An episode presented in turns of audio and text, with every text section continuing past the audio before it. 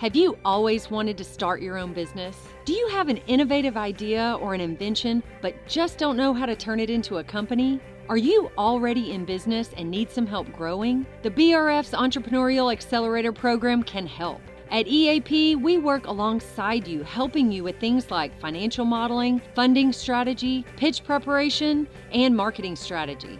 So, what are you waiting for? Go to EAPLA.com today and set up a time to talk with our team. Let EAP help you launch or grow your business in North Louisiana today.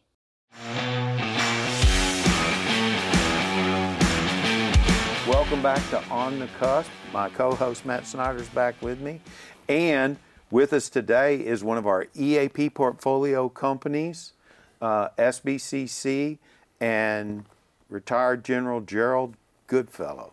Thanks for coming on. Well, thank yeah. you, Dave. I thank you, Matt. I'm happy to be on. That's for sure. Well, definitely. And um, tell us a little bit about yourself and and your company because you're really unique. Okay, in that you're a veteran-owned company, and we don't see those a lot in right. Shreveport. Was in the Air Force for about 30 and a half years.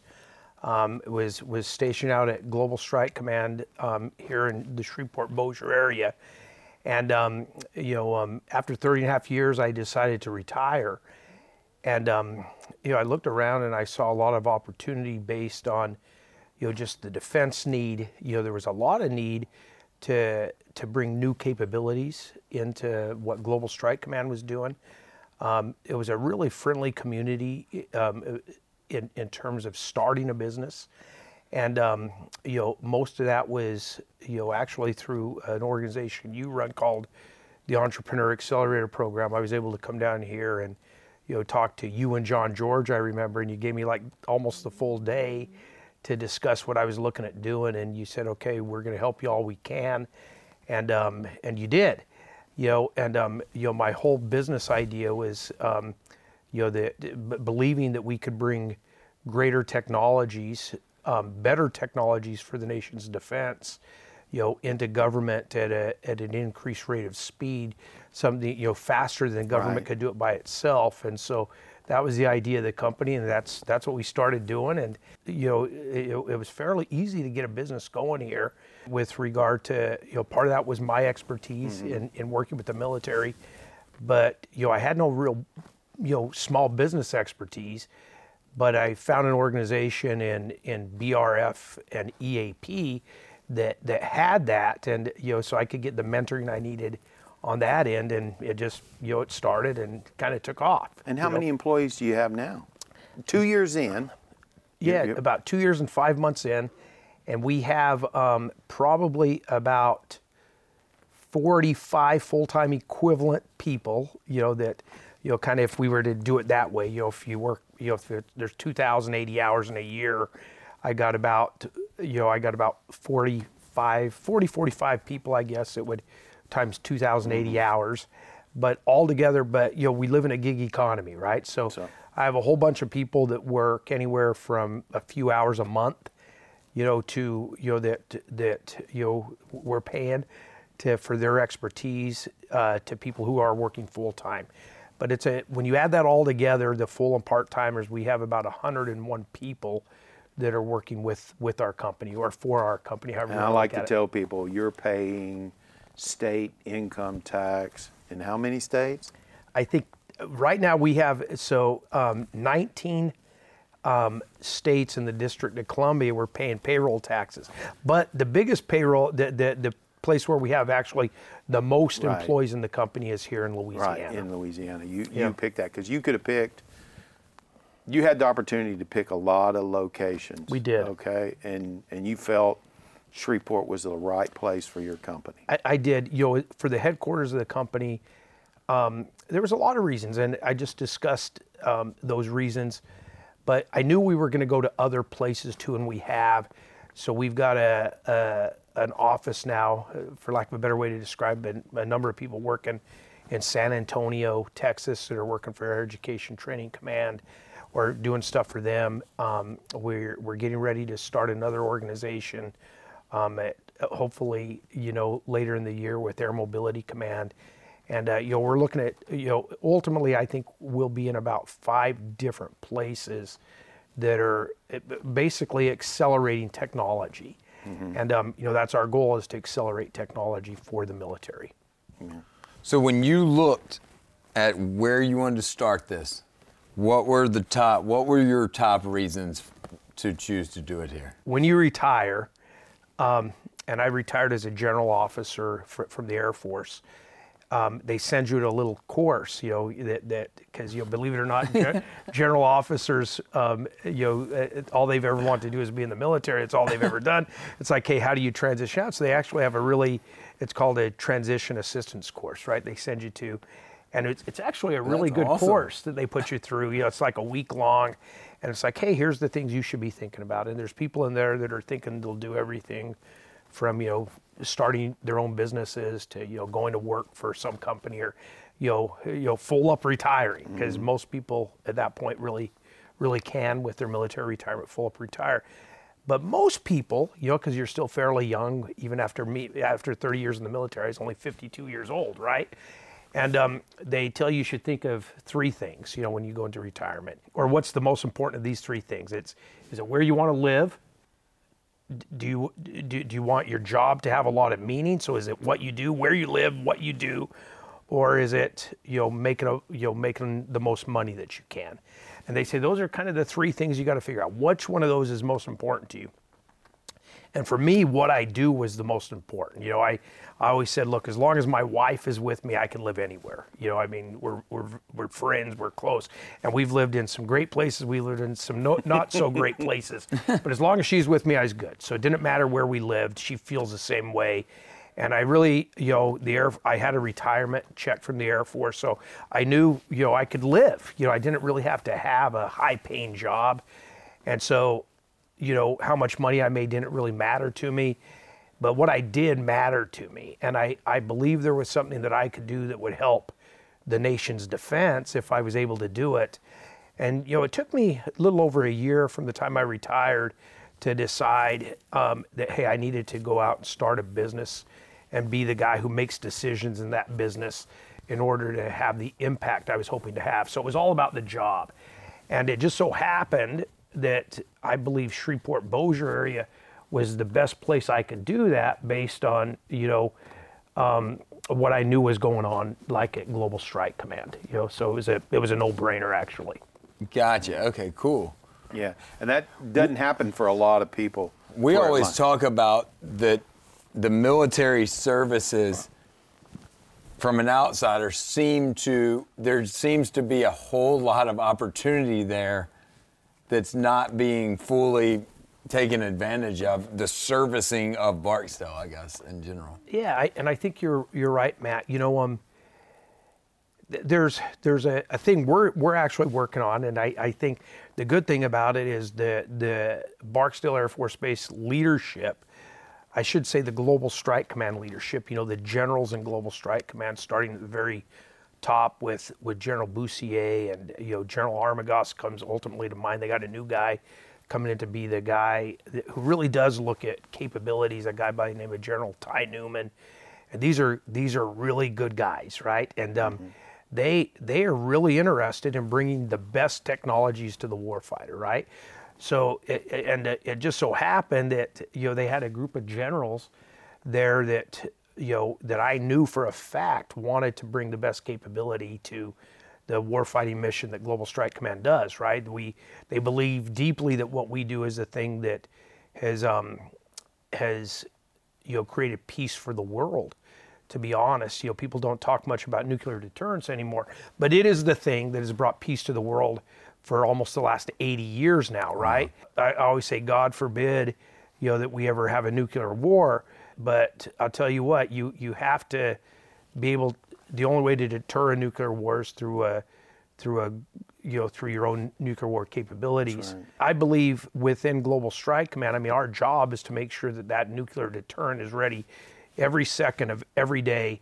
You know, we we we have to make sure it works you know, um, that that if if we decide we're going to you know launch a nuclear weapon, for instance, again, God forbid, but if we ever have to do that, if it's ever ordered that it's in fact going to happen, They're going to go where they're supposed to go, and um, and more importantly, you know, if you if if you're if you really think your your primary job day to day is deterrence, the enemy has to believe all that stuff is going to work, and they're not going to be able to you know use some cyber capability to keep those missiles from coming out of the silos, or some cyber capability from you know not having those missiles hit the target, or you know some cyber capability that keeps a B-52 from taking off. You know, those and those are real threats today. Wow. And those guys are you know those guys were really interested in making. And there's so much that goes into that. You know, from training the airmen to um, to to having the best equipment.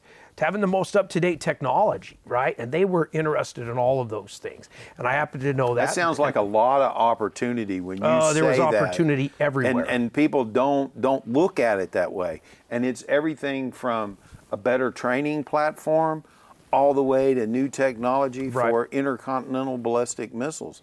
Because, you know, we the BRF, when you know, when we look at Air Force Global Strike Command in Barksdale Air Force Base, you know, we're all about economic development. We want every possible business that's providing technology to the Air Force, we want them located here. yeah, you know, and that's what motivates Yeah. motivates us doing that. Yeah. So, so Dave, it, it was just you know it happened to be that I was here and I saw all this opportunity that existed here. You know, I don't know if I was unique in that or not. You know, I, you know, entrepreneurs come in all different flavors. You know, I'd had this this big background in the military, so I knew a lot about the military. So obviously, you know, it was very natural for me to say I know where I can believe I can help make the military better, right? But I, I had a guy ask me. He had just. It's a young guy. He's like 26 years old. He's a he's a son of a really close friend of mine. And uh, but you know he's interested. His dad is going to do some part-time work f- with with my company, and so he was. Uh, in addition to being an airline pilot, he's working part-time with my company. His dad is, but he's you know he's very interested in what his dad's going to do with my company. We're talking about it, and at some point, his son, this very smart guy, he says, "So what is?" What's the most surprising thing you found out after getting out of the military? His dad is just retiring, you know, and he's kind of they've had an Air Force life as a family. He says, "So what's the what, what is what is the most surprising thing that's happened to you?" And I don't know where the answer came from, but it came instantaneously, and it was the right answer. I said, "The most surprising thing to me is all the opportunity. It seems like every day, everywhere I look, there's opportunity to do something that's gonna that's gonna a business thing, right? Mm-hmm. If, if and and and it's it you're able to do it. So in the Yeah, air, you have such a unique lens yeah, that other people don't have from being in the military that way. So, Yeah. so that's an interesting. That feels like how you get more things being developed for Yeah. the military. Matt, I wonder, you know, we all we all come up with different experience and different educations, right? You know, I certainly wasn't ready to be an entrepreneur, for instance, when I was in my 20s. You know, I didn't know enough about anything probably Right. to have been an effective That's the only entrepreneur. reason I'm a successful entrepreneur Yeah. because I started when I knew nothing and Yeah, just yeah. jumped around Yeah. doing cra- trying crazy stuff. Learn as you went. Right? So now I'd be scared to death to do any of that. right. I, I I get what you're talking about, Matt. Um, and um, so it was less scary for me actually because I, uh, you know, I I, I kind of knew some things, right? But but I I wonder if, if if that's when I tell that guy, hey, it was all the opportunity. Is that the way I made up? You know, because I, I don't know that I saw that opportunity in the military. I must have. I did okay in the military, so maybe the opportunity was just different. But there was opportunity on the outside that I never could have acted on in the military because there would have been like a legal conflict of interest, or you know, I had insider information, something, right? And um, when I got out of the Air Force, it was like, hey, you know, a lot of that stuff no longer existed, right? And so I would say, oh, there's an opportunity. No, I, as a business person, I can act on that opportunity, and you know, it's legal, and there's no conflict of interest, all those kinds of things that were m- maybe I never. I guess I wasn't looking at it from a business Right. perspective, but it. But so I don't know, Matt. You tell me. You're you, you talked about, you know, you, you just told a funny story, right? But, but you as an entrepreneur, do you within your field of entrepreneurship, do you see opportunity all the time?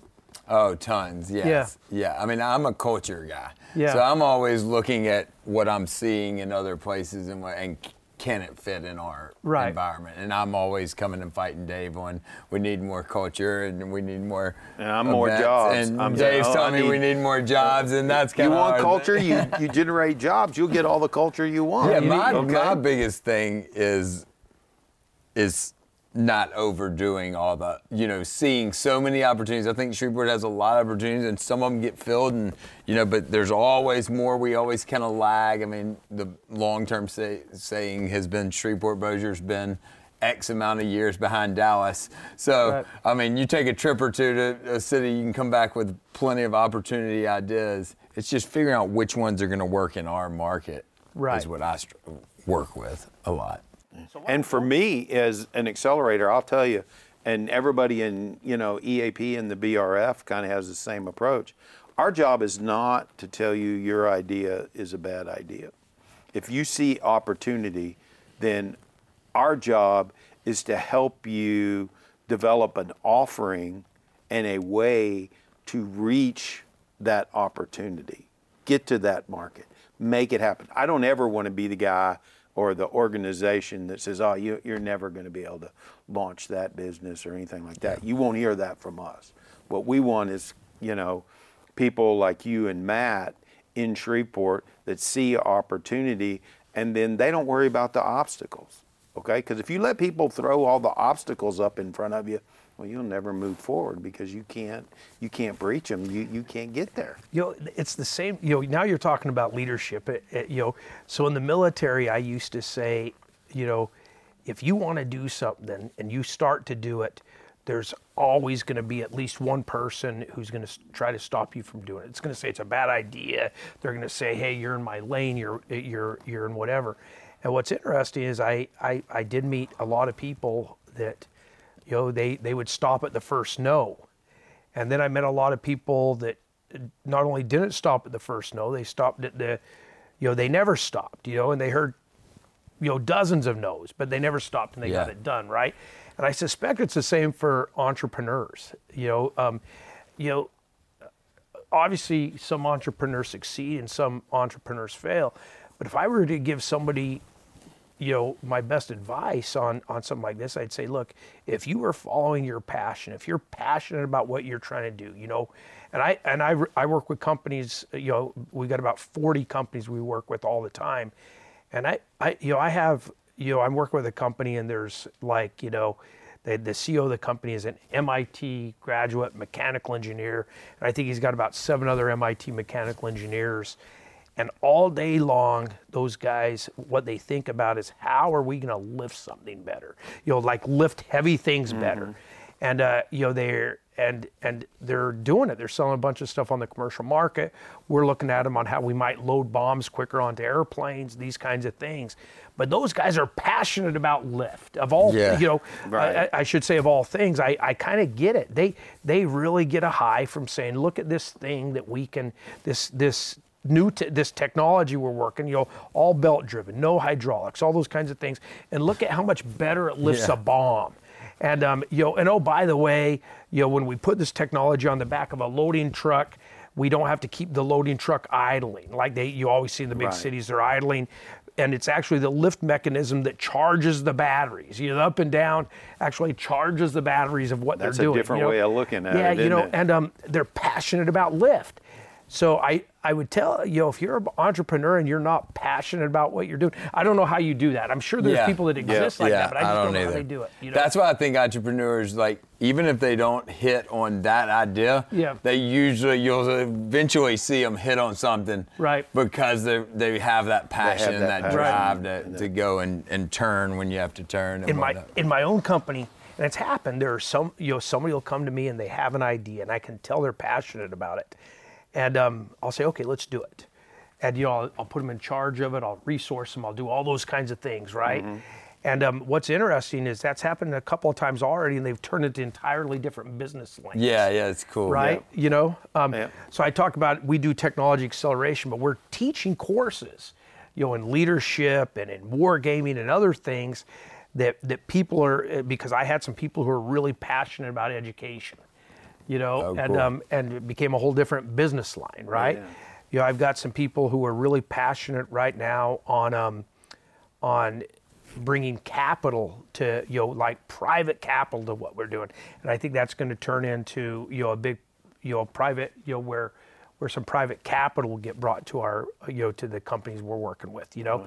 And so there's, um, you know, it's and it's just, you know, different people bring you passionate ideas, and sometimes I find out, hey, this is one I want to be involved in because I got somebody who's really passionate about Right. this. Yeah. you know? Definitely. Creating so- opportunities for Yeah. the people within your organization, you know, is key. You want to retain them, Right. that'll that'll do it because Yeah. they feel appreciated and that's something they want to do.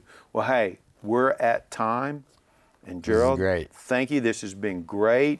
We want all of the veteran owned, we, we want people to know that if you're a veteran and you want to launch a business in Northwest Louisiana, We got a lot to offer. we got a lot to We got a offer. lot of There's land, we got a lot of opportu- availability. There's Yeah. opportunity there. There is. Thank you. Thank you. Thank you. Appreciate it. Mm-hmm. Matt, Thanks, thank man. you. That was great. Thank Very you. good.